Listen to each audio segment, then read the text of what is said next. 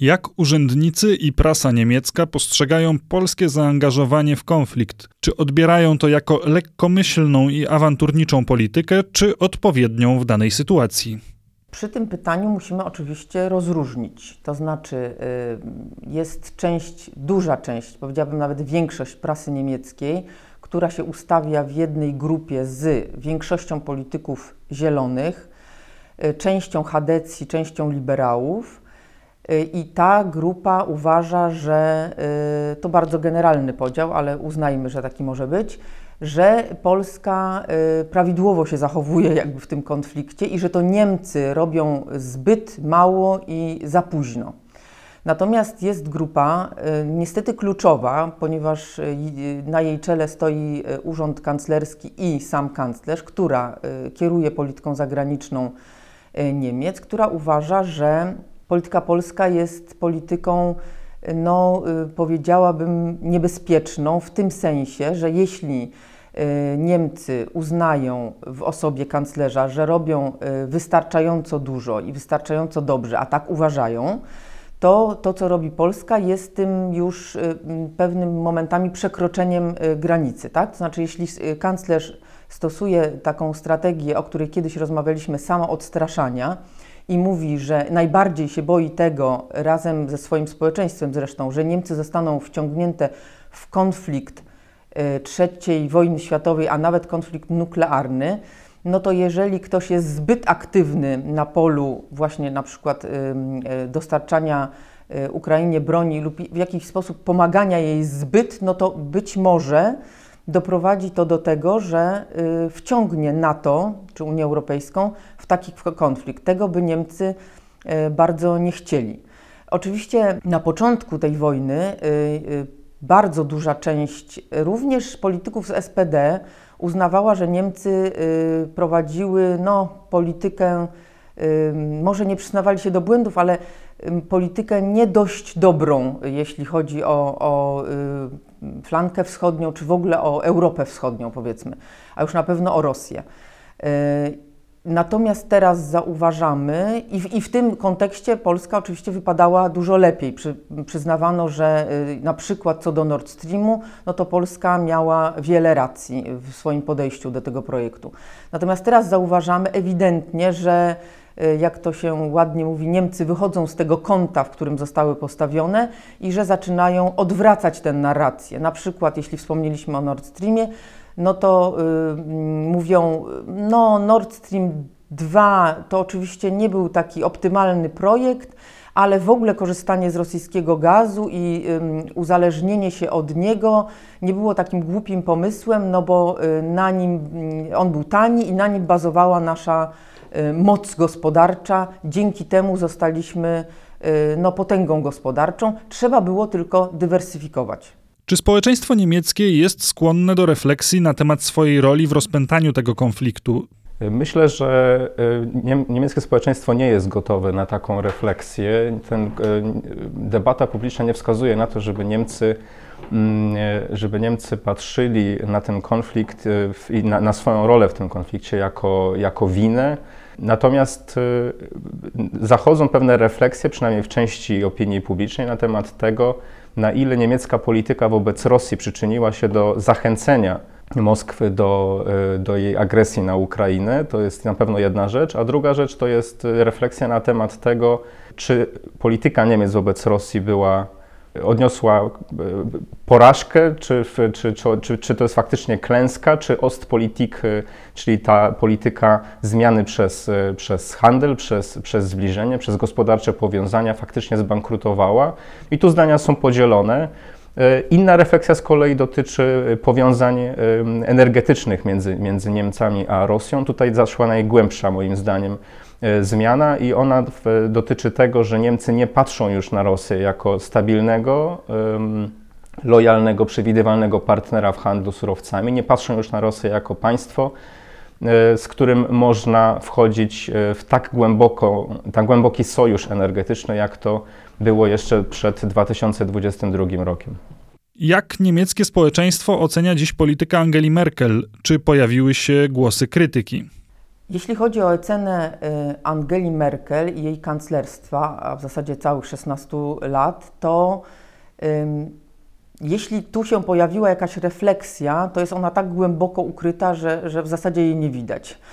Y, zwłaszcza, że to jest taki styl y, kanclerz Merkel. Ona nigdy się nie przyznawała publicznie do porażek i tak też robi obecnie. Ja podtrzymuję taką tezę, którą y, wygłosiłam, podsumowując jej, jej 16 lat jej rządów, to znaczy, że ona przez społeczeństwo będzie oceniana dosyć dobrze, a to dlatego, że y, tło i kontekst będą taki, że ludzie będą wspominać, jak dobrze im się zżyło za, za, za Merkel, natomiast przez ekspertów będzie ona oceniana bardzo surowo. Wtedy, głosząc tę tezę, nie wiedziałam, że będzie wojna. Ta, ona jest teraz jeszcze ostrzejsza, ta ocena. To znaczy, eksperci jeszcze mocniej, jeszcze gorzej oceniają niektóre aspekty polityki Merkel. I one dotyczą nie tylko e, aspektów energetycznych czy polityki zagranicznej wobec Rosji, e, ale również różnych wewnętrznych y, polityk prowadzonych przez, przez y, kanclerz. Takim znamiennym probierzem jakby oceny samej kanclerz przez siebie był ostatni wywiad w Teatrze Berlińskim, Y, to była bardzo ciekawa impreza, przede wszystkim ze względu na formę, ponieważ było to w zasadzie nie wywiad, a show zrobione, powiedziałabym, na cześć kanclerz. Publiczność wykupiła y, wszystkie bilety w tymże y, teatrze, a zaprzyjaźniony czy dziennikarz, który w zasadzie jest jej fanem, a, a nie dziennikarzem, wypytywał ją o różne aspekty. No wiadomo, że przy tej formie nie były to jakieś uwagi krytyczne. Ona zresztą już dawno mówiła, że teraz to ona będzie wybierać sobie jako emerytowana kanclerz terminy wywiadów, z kim, o czym chciałaby rozmawiać i tak też ta, e, ta impreza wyglądała. Tam były bardzo ciekawe jej wypowiedzi na temat tego, że ona mm, oczywiście nie ma za co przepraszać, że prowadziła politykę zgodną z interesami Niemiec, że nie, nie musi głównie przepraszać za to, że może za mało zrobiła, a, ale że to było wszystko zgodne z tym, no, z jej sumieniem i wiedzą. Tam są y, bardzo ciekawe aspekty dotyczące oczywiście y, roku 2008 i decyzji o nieprzyznawaniu Ukrainie, Gruzji y, drogi jakby do członkostwa w NATO, o samej Ukrainie, dlaczego Mińsk na przykład porozumienia były, były porozumieniami dobrymi, to znaczy ona na przykład pokazuje w tych dwóch aspektach, że po pierwsze Y, map to były zupełnie inne uwarunkowania, że społeczeństwo ukraińskie nie było wtedy gotowe na, na NATO, nie chciało wręcz NATO, że rządzili tam oligarchowie, że y, mm, była, był, był duży stopień korupcji. Y, mi o Mińsku mówi, że mm, ten ta, to porozumienie wtedy było bardzo potrzebne, e, wstrzymywało jakby e, dalsze ofiary, że dało Ukrainie 8 lat na reformowanie i na to by stała się takim państwem, jakim e, teraz jest. Bardzo ciekawym, najciekawszym dla mnie aspektem tego wywiadu, czy momentem w tym, w tym wywiadzie było to, że Merkel przyznała, jak bardzo zdenerwowało ją podejście Stanów Zjednoczonych do Nord Streamu, do dwójki gdzie mm, powiedziała, że y, mm, te, to, że Ameryka chciała nałożyć sankcje na Niemcy, jak na jakąś Rosję czy jakiś Iran, tu cytuję, no było to bardzo dla niej y, bolesne i bardzo ją zdenerwowało. Nawet chyba takiego użyła określenia. Jaka jest siła wpływów i pozycja międzynarodowa Niemiec w Unii Europejskiej oraz NATO po czterech miesiącach konfliktu? Niemcy nie odgrywają y, obecnie takiej roli, y, jaka mogłaby y, wynikać z ich potencjału gospodarczego i politycznego w Unii Europejskiej, ale też w NATO. I na to składa się kilka przyczyn. Po pierwsze, brak Angeli Merkel. Merkel, jakkolwiek możemy krytycznie oceniać bilans wszystkich jej kadencji, teraz z perspektywy wojny w Ukrainie, to jednak miała ogromny autorytet y, i, i potrafiła przekonać liderów europejskich i także pozaeuropejskich y, do swoich celów, do swoich priorytetów. Druga sprawa. Kanclerz Scholz nie zdołał jeszcze zbudować sobie silnej pozycji w Europie. Nie jest traktowany jak lider. Były spore oczekiwania po ogłoszeniu Zeitenwende, czyli, czyli takiej, takiego wielkiego przełomu w niemieckiej polityce, ale nie poszły za tym wiarygodne działania. Dlatego wśród wielu sojuszników Niemcy nie są traktowane jako partner, który spełnia wszystkie obiecane mm, kroki, te, które pojawiły się też w Zeitenwende. Niemiecką pozycję osłabiają jeszcze, jeszcze inne czynniki. To jest, na pewno, y, to jest na pewno dziedzictwo tej polityki prowadzonej wobec Rosji, która okazała się z dzisiejszej y, perspektywy katastrofą. Trzeba to powiedzieć, y, trzeba to powiedzieć jasno. No i ostatni czynnik, słabość Bundeswehry, która w ostatnich dekadach była dramatycznie niedoinwestowana i w tej chwili Niemcy po prostu nie mają możliwości, choć może też i woli, żeby y, mocno wesprzeć y, Ukrainę. Nie mają, nie mają tyle uzbrojenia na, na stanie, by, by rzeczywiście aktywnie włączyć się w wspieranie Ukrainy w takiej skali, jakiej oczekują tego Ukraińcy. Jak wygląda dynamika poparcia dla kanclerza Scholza wobec konfliktu na Ukrainie? Czy ewentualne niezadowolenie społeczne wobec jego działań może doprowadzić do zwiększenia wsparcia udzielanego przez RFN? To poparcie wobec Scholza ewaluowało. E, na początku e, ono było e, mniejsze i ta presja społeczna, a także polityczna ze strony Zielonych, a również partii opozycyjnych, wymogła działania na kanclerzu Scholzu, czyli to słynne jego wystąpienie pod koniec lutego, 27 lutego, o Zeitenwende, o wsparciu dla Bundeswehry i wsparciu dla Ukrainy. E, I wtedy to poparcie dla e, działań e, rządu Scholza i samego kanclerza wzrosło. I ono było wyższe przez kilka tygodni, ale od pewnego czasu znowu to poparcie spada. W tej chwili oscyluje w okolicach 60%, a Scholz jest trzecim najpopularniejszym politykiem w Niemczech po dwóch politykach zielonych, po szefowej resortu spraw zagranicznych Annalene Baerbock i wicekanclerzu Robercie Habeku, którzy piastują ex aequo tak naprawdę pierwsze miejsce popularności wśród niemieckich polityków. Czy presja na Scholza zmusiłaby go do dalszych kroków w kwestii pomocy na Ukrainie? E, tu byłbym e, sceptyczny, dlatego że niemieckie społeczeństwo jest e, podzielone, jeżeli chodzi o pomoc Ukrainie. 43% Niemców uważa, że rząd robi w tej chwili wystarczająco dużo, jeżeli chodzi o zaangażowanie na rzecz e, Ukrainy. Owszem, są e, głosy około 1 trzeciej e, Niemców, że ta pomoc powinna być bardziej intensywna. Pytanie, co kto rozumie pod pojęciem szerszej pomocy, dlatego że jeżeli spytamy tak bardziej dokładnie Niemców, no to około 40% uważa, że powinno to się koncentrować na dyplomacji, ewentualnie zaostrzeniu sankcji, ale tutaj Scholz na razie nie jest skłonny do e, większych działań. Co więcej, większość jego elektoratu uważa, że e, dobrze wypełnia swoją misję, ponad 70% jest zadowolonych z jego działań. Czy ambitne postanowienia klimatyczne podpisane w umowie koalicyjnej mają jeszcze szansę na realizację?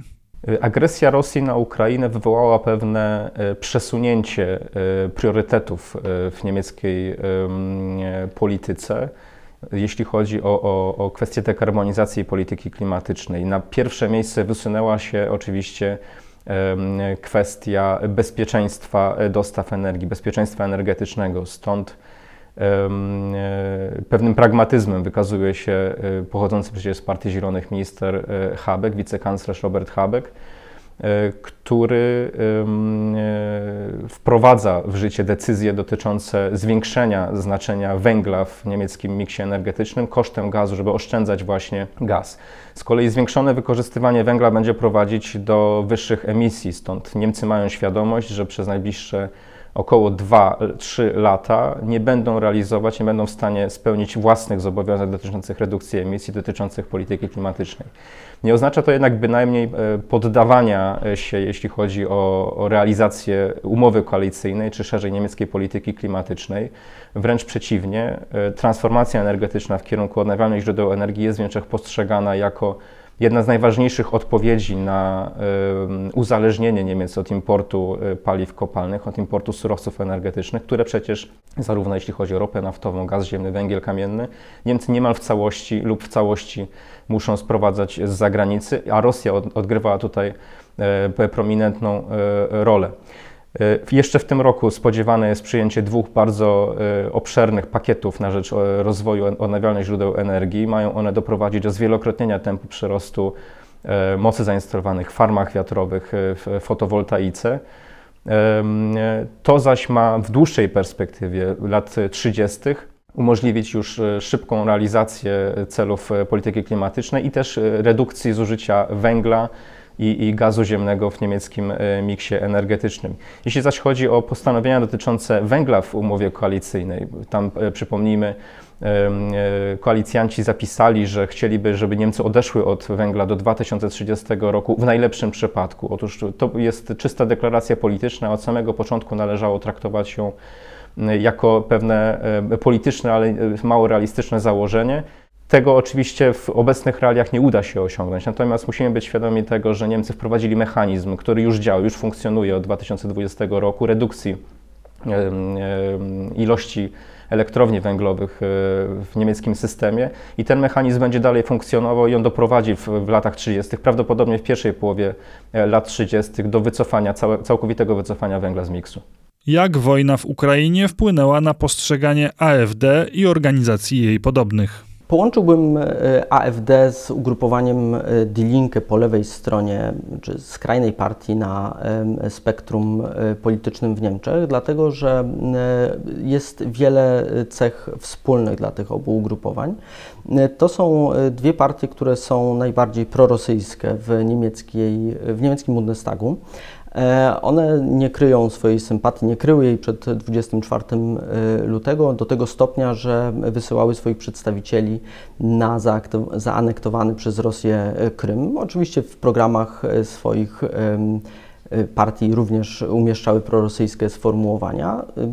Wojna doprowadziła do potępienia oczywiście działań militarnych Rosji, ale jeżeli wsłuchamy się w wypowiedzi przedstawicieli AfD, no to zobaczymy, że w pewnym momencie zaczną również krytykować Zachód, NATO i stosować antyza, antyzachodnią tak naprawdę retorykę, która ociera się o rosyjską propagandę e, i nie wychodzą na tym korzystnie. We, we wszystkich wyborach, które były do tej pory tym, od początku roku landowych AfD poniosło e, porażkę do tego stopnia, że w majowych wyborach na północy Niemiec w Szlezwiku-Holsztynie nie e, udało im się ponownie wejść do Landtagu. Przy czym kwestia wojny na Ukrainie czy podejścia samej partii do e, działań wojennych jest moim zdaniem kwestią drugorzędną. Ważniejsza kwestia to jest kryzys wewnętrzny, który tę partię od środka E, trapi, tak samo jak w przypadku e, Die czyli lewicy.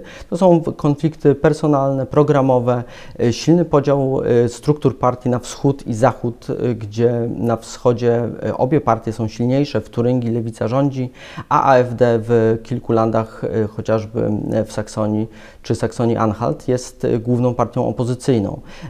Ale te spory wewnętrzne, one utrudniają AfD zdobycie większego poparcia i w tej chwili na poziomie federalnym AfD mm, to poparcie dla niej oscyluje w okolicach 10%. Ciekawy jest bardzo stosunek AfD do kwestii uchodźców z Ukrainy, dlatego że w przypadku wcześniejszych ruchów migracyjnych po 2015 roku do Niemiec.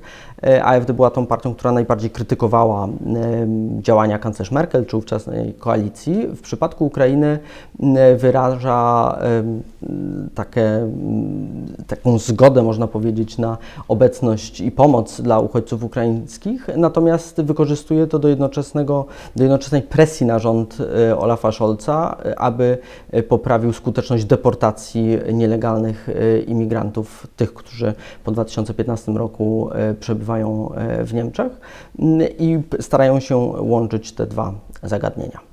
Czy w wyniku zagrożenia dużą inflacją przez dłuższy czas i perturbacjami natury gospodarczej Niemcy będą skłonni powrócić do marki bez oglądania się na strefę euro i resztę państw mających wspólną walutę?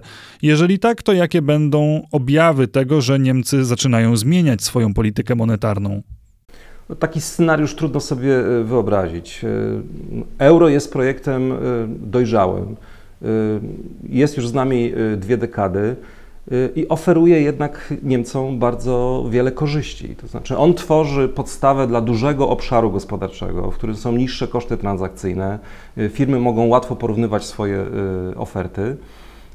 Poza tym, niemiecka niemiecka waluta, gdyby została wprowadzona zamiast euro, natychmiast uległaby dramatycznej aprecjacji. Niemcy straciłyby momentalnie swoją e, konkurencyjność. A w tym momencie niemiecki eksport jest, e, można powiedzieć, niedowartościowany. On powinien być droższy, gdyby była niemiecka waluta. Dlatego też Niemcy o wiele więcej eksportują. To pokazują, to pokazują dane z ich eksportu. Jest jeszcze jeden e, czynnik, który tutaj e, jest istotny. Euro jest podstawą e, pozycji Europy w świecie. Jest to element też globalnych ambicji Niemiec, które są związane z funkcjonowaniem Unii Europejskiej. Wyobraźmy sobie, że nie byłoby euro. Prawdopodobnie państwa europejskie byłyby, państwa członkowskie Unii Europejskiej byłyby rozgrywane przeciw sobie Y, przez zewnętrzne y, mocarstwa, które obiecywałyby na przykład y, kupno obligacji lub też wsparcie kursu walutowego i w ten sposób doprowadzałyby do sporów wewnątrz, wewnątrz Unii Europejskiej. Dlatego euro jest dla Niemiec absolutnie kotwicą funkcjonowania integracji i nie widać żadnych sygnałów, by chciały się z tego projektu wycofać.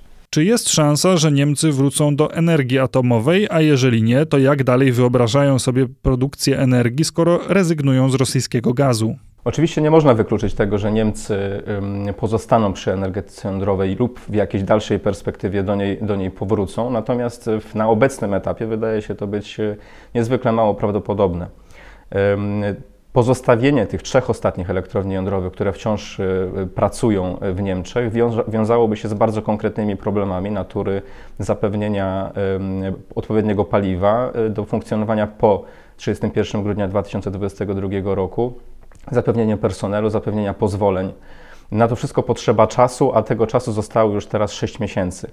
Pewne okienko możliwości pojawiło się wprawdzie na przełomie lutego i marca. Wówczas badano zapotrzebowanie, możliwości pozostawienia e, tych trzech ostatnich elektrowni w sieci. Natomiast to badanie przeprowadzane przez polityków e, zielonych, przez ministerstwa, które, które znajdują się pod nadzorem Partii Zielonych, e, dały odpowiedź negatywną, że koszty i ryzyka związane z taką decyzją byłyby większe niż, niż potencjalne korzyści. Także wydaje się, że na, na obecnym etapie to już jest e, e, niezwykle mało prawdopodobne. Jeśli zaś chodzi o gaz, e, to musimy pamiętać o tym, że Niemcy poszukują zastępstwa dla rosyjskiego gazu. Jeszcze w ubiegłym roku 50% gazu pochodziło z Rosji. W kwietniu ten e, udział spadł już do 35% i Niemcy dążą do tego, żeby zapewnić sobie możliwości sprowadzania gazu z innych źródeł za pośrednictwem terminali LNG, które mają e, zostać oddane do użytku dwa pływające terminale już na przełomie 2022-2023 roku, a dwa kolejne w połowie 2023 roku. Wtedy Niemcy będą zdolne do tego, żeby w pełni zastąpić rosyjski gaz. Jeśli zaś chodzi o pozyskiwanie energii e, elektrycznej e, z gazu i, i rolę rosyjskiego gazu w tym, w tym zakresie, to też trzeba zwrócić uwagę na to, że w Niemczech gaz zużywa się przede wszystkim w przemyśle i w gospodarstwach domowych. Tam zużywa się 2 trzecie e, gazu. Do produkcji energii elektrycznej zużywa się jedynie 15% gazu i w tym sektorze nie, to, to nie stanowi tak dużego problemu jak właśnie w przypadku przemysłu. Jaka jest obecna sytuacja NPD na scenie politycznej? NPD tak naprawdę znajduje się w erozji od dłuższego czasu. To jest partia, która znika ze sceny politycznej Niemiec. Ona jest e, jeszcze obecna marginalnie w niektórych regionach wschodnich e, Niemiec, szczególnie w, lokalnie w Mecklenburgii, w Saksonii, w Turyngii, ale w żadnych wyborach nie zdobyła poparcia powyżej 1% głosów. Ostatnio w Mecklenburgii było to 0,8. W związku z tym od 2022 roku utraciła również finansowanie ze środków publicznych, a to jest jeden z głównych problemów, e, która ta partia w tej chwili ma. Do innych, e, które nie pozwalają e, jakby powrócić tej partii na, na taki zwyżkowy trend, no to, jest, to są znowu wewnętrzne konflikty, trochę podobnie jak w przypadku AfD. To jest także sama partia AfD, która przejęła część elektoratu tej partii i to są, to są różnice programowe.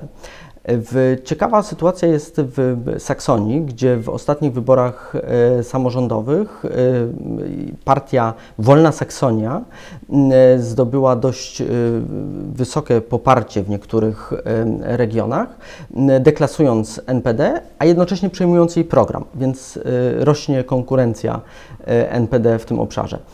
Partia oczywiście jest świadoma, jeżeli chodzi o ten zanik swojej siły i myśli nawet nad zmianą E, partii i reorganizacją swojej struktury.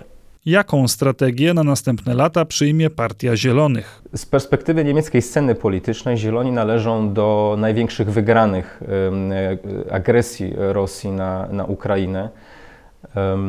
Ta partia pokazuje się z jednej strony jako partia o najbardziej klarownym, e, jasnym stanowisku. Dodajmy proukraińskim i najbardziej krytycznym w stosunku do Rosji stanowisku.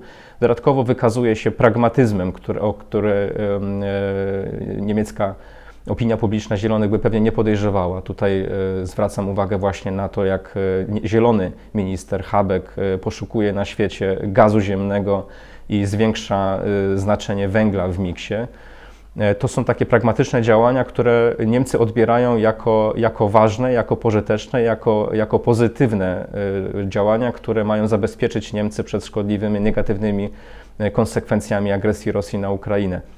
Stąd też największymi wygranymi tego konfliktu są też e, minister spraw zagranicznych pochodząca z Partii Zielonych Annalena Baerbock i wicekanclerz, minister gospodarki i ochrony klimatu Robert Habeck. Oni należą teraz, są na szczycie listy najbardziej popularnych polityków. 6 na 10 Niemców e, pozytywnie ocenia ich pracę.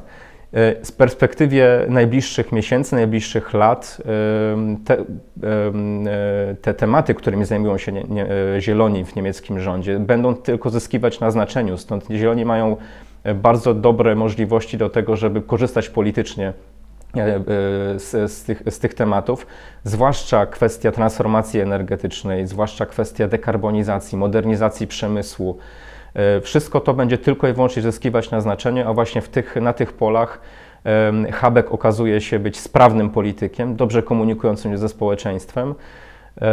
Te tematy będą, będą zyskiwać na znaczeniu, a właśnie w tych tematach Zieloni też e, cieszą się najwyższym uznaniem, im przypisuje się największe kompetencje i to na tych tematach z całą pewnością Zieloni będą opierać e, swoją, swoją strategię polityczną w najbliższym czasie.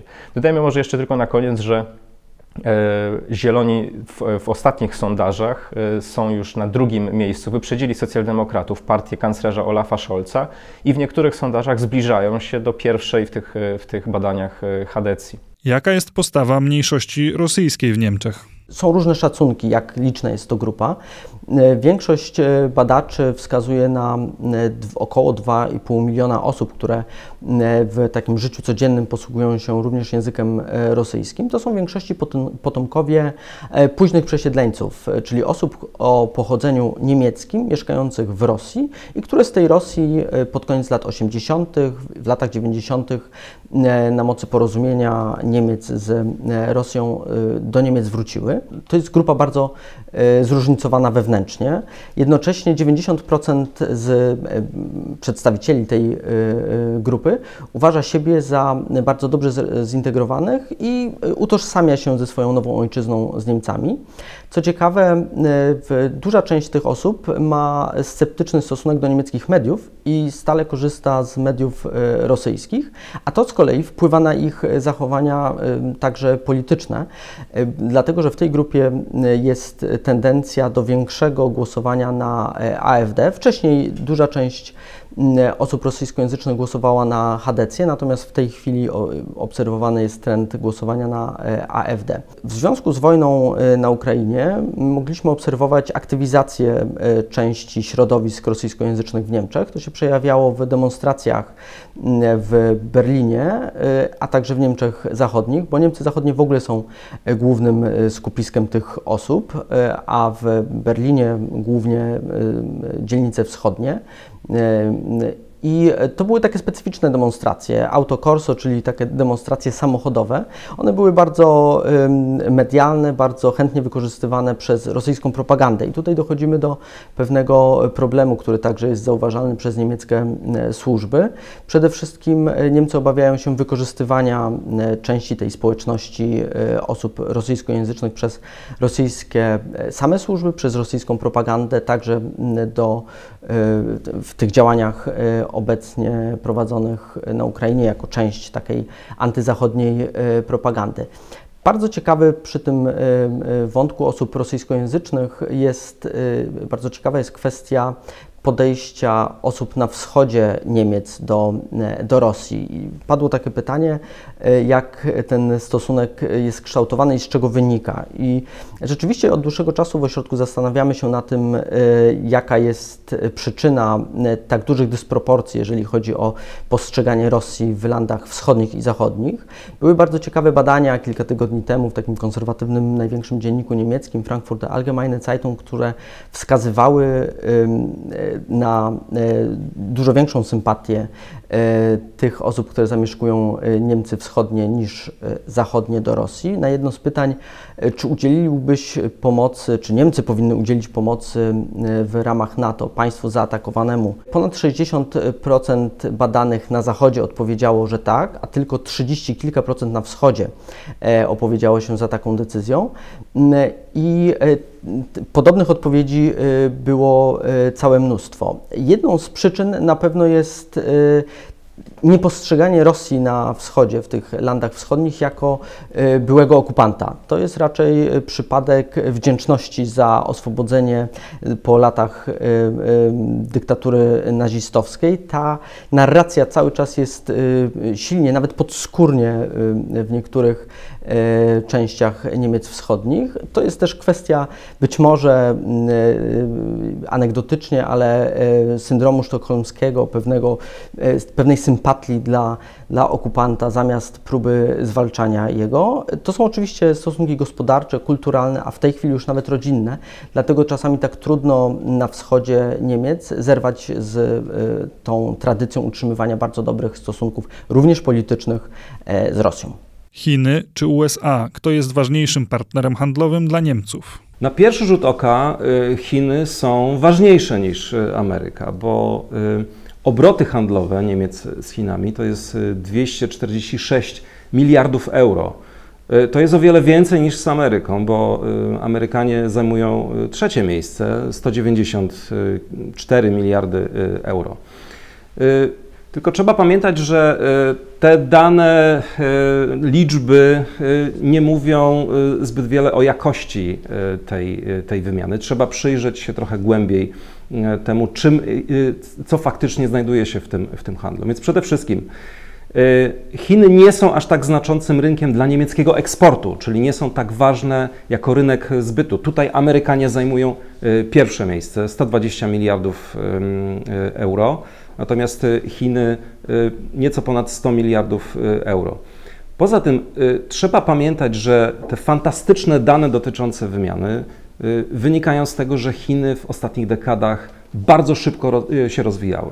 W tym roku po raz pierwszy widzimy, że Chiny mają kłopoty ze wzrostem, rozwijają się wolniej niż USA, co może spowodować odwrócenie tych tendencji.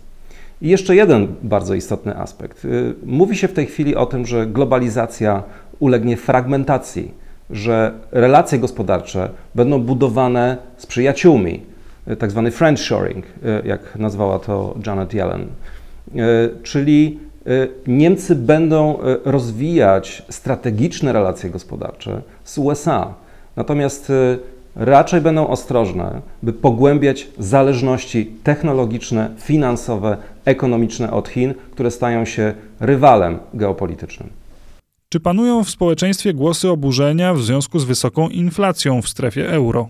Na pierwszy rzut oka Niemcy y, mogliby być oburzeni tą wysoką inflacją y, i takie głosy pojawiały się y, jeszcze rok temu, gdy w prasie szeroko komentowano zbyt ekspansywną politykę monetarną EBC, to, że EBC, Europejski Bank Centralny, kupował obligacje państw południa, obniżył stopy procentowe do zera i inflację przypisywano właśnie tym działaniom.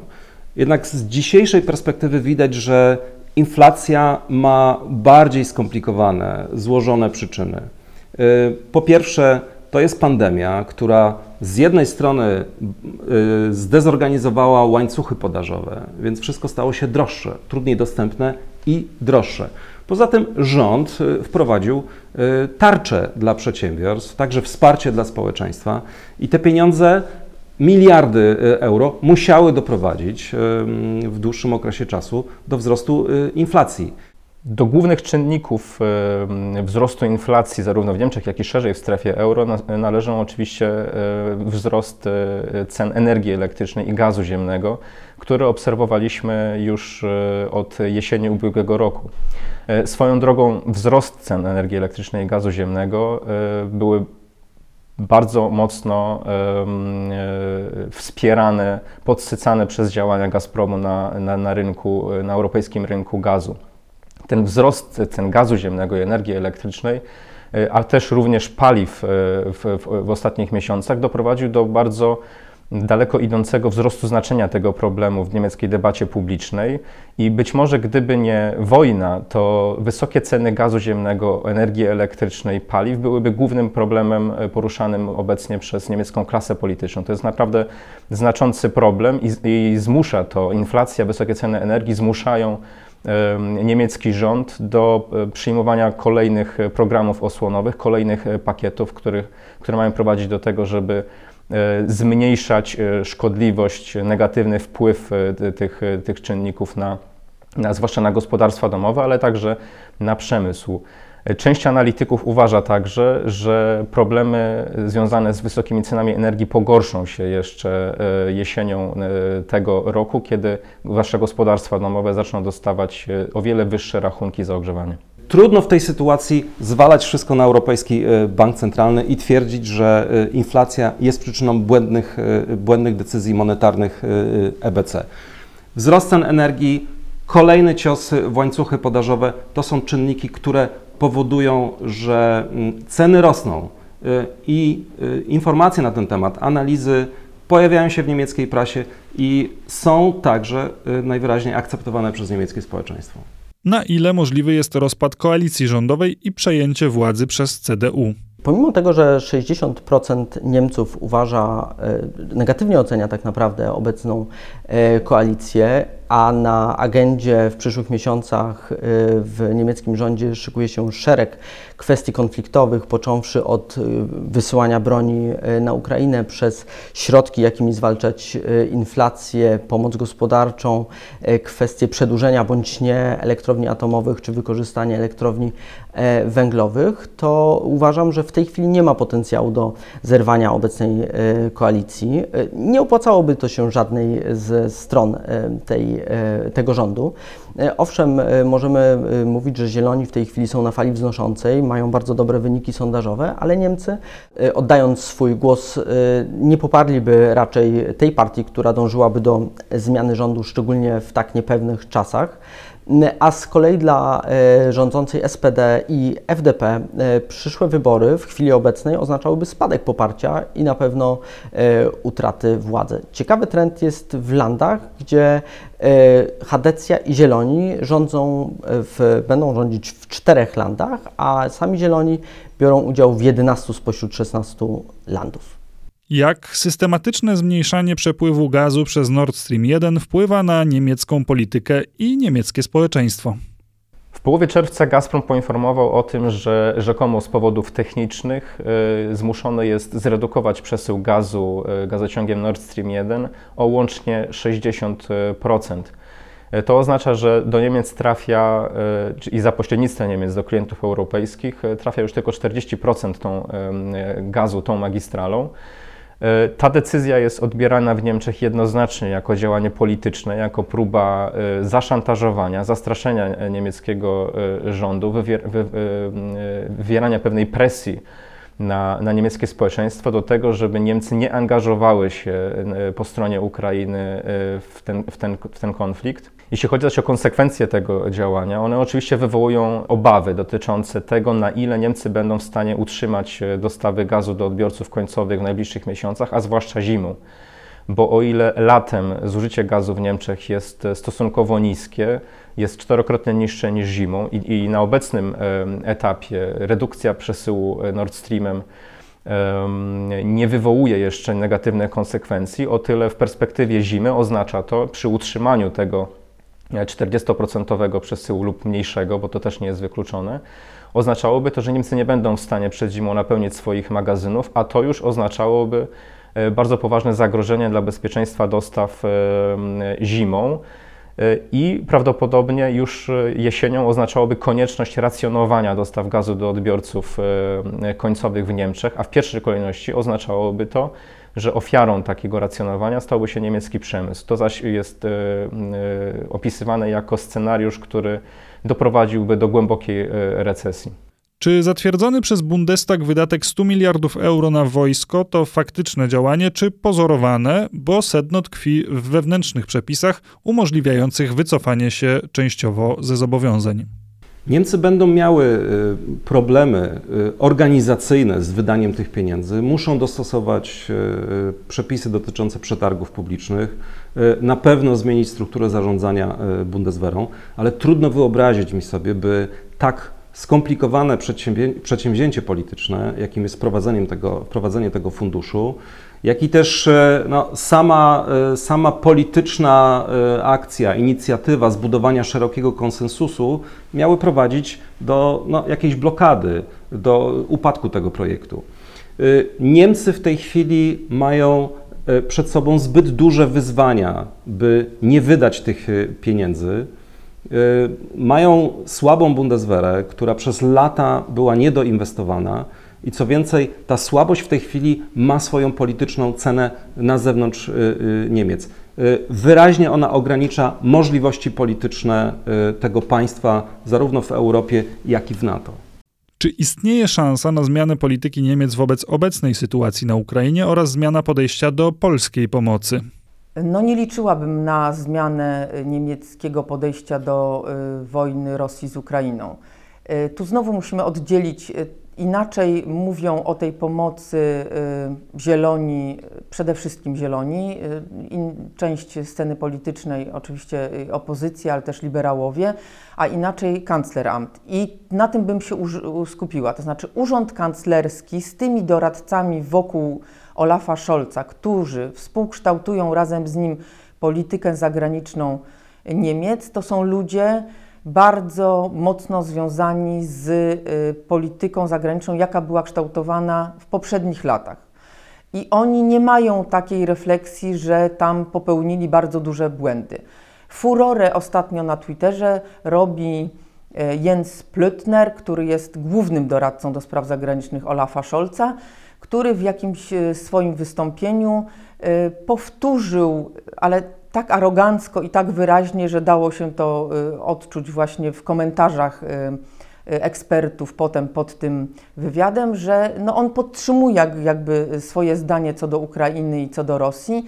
Tam padły takie sformułowania, jak, że media w Niemczech, ale też eksperci zajmują się za bardzo czołgami. Zresztą taka była ironia w tym ukryta, że wszyscy są teraz ekspertami od ciężkiej broni a za mało mówią o przyszłych relacjach z Rosją. Tam było także bardzo ciekawe sformułowanie y, o Ukrainie, że mm, jej ewentualne przystąpienie do Unii Europejskiej y, i droga do tego przystąpienia no, nie może mieć nic wspólnego z tym, że kraj ten został napadnięty. To znaczy, jedno nie wiąże się z drugim, nie można jakby usprawiedliwiać szybszego podejścia tutaj do, tego, do tej kandydatury tym, że, że jest to państwo w stanie wojny, czy, czy zostało napadnięte. Y, to, te wypowiedzi y, są bardzo symptomatyczne dla Urzędu Kanclerskiego i jeśli ci ludzie, bo tam jest oczywiście większa grupa y, doradców, będą nadal doradzać kanclerzowi Scholzowi, a nic się nie zapowiada, żeby się to zmieniło, no to tutaj wielkiej zmiany nie będzie.